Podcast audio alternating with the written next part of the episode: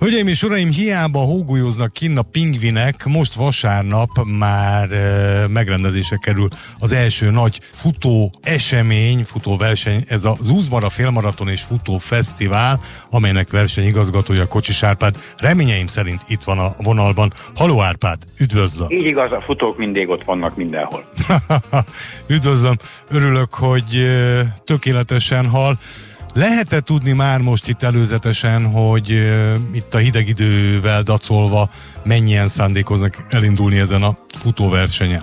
Uh, igen, 2000, majdnem 2500-on jelentkeztek eddig, és még zajlik a nevezés, uh. tehát valahol olyan 2600-2800 között lesz a, a, a nevezők és az indulók száma ami ugye uh, egész évben jó szép szám lenne itt a magyarországi futóversenyek nagyságát nézve, de hát január közepén az pedig egy meg egész jó. Bár hozzá kell tenni, hogy 2020-ban utolsó Covid előtti versenyen bármilyen hihetetlen 5800-an voltunk.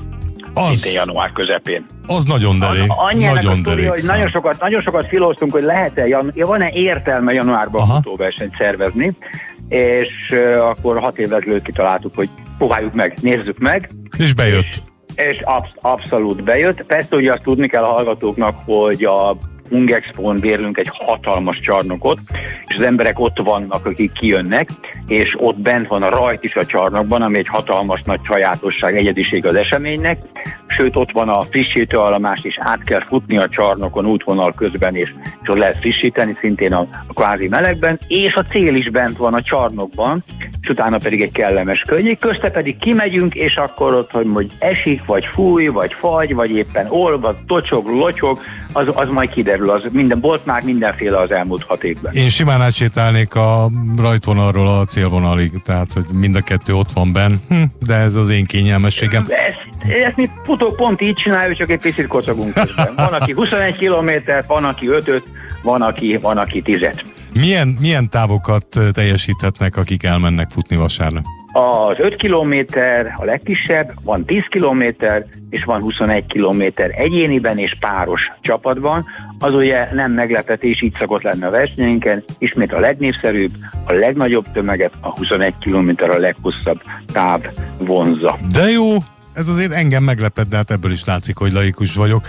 Árpád... Laikusok azt, bocsánat, laikusok meglepi, mert a laikusok azt nem tudják, hogyha az ember semmiből föláll a fotelból, és elkezd mozogni, akkor 6-7 hét múlva, ö, legkésőbb 8 hét múlva lazán fut 5 kilométert, újabb 2-3 hónap múlva, 4 hónap múlva egyéni képességektől, súlyfölöslegtől, motivációtól függően tudja teljesíteni a 10 kilométert. Na most az, az ember, aki középiskola testnevelés óra óta soha nem sportolt semmit az elmúlt 10-20-30-40 évben, azt nem tudja elképzelni. Mi meg futók tudjuk, és rengeteg kezdőn látjuk, hogy bizony néhány hét alatt, néhány hónap alatt olyan teljesítményt lehet elérni, amire mindenki rácsodálkozik saját magára, és onnantól kezdve mobillá válik egy városi látogató túrán, nem okoz gondot, Párizsban mondjuk, vagy Londonban reggel 8 este 9-ig sétálni a városba, megvan az erőnlét, és ez mindenkinek ajánlatos, mert ugye az is jó Párizsban, hogyha leülünk minden sarkon egy-egy kávézóba, fél óránként, óránként, de hát sokkal jobb az, hogyha bejárjuk a várost. Na, ezt is megadja a futás, nem csak a futás örömét és élményét.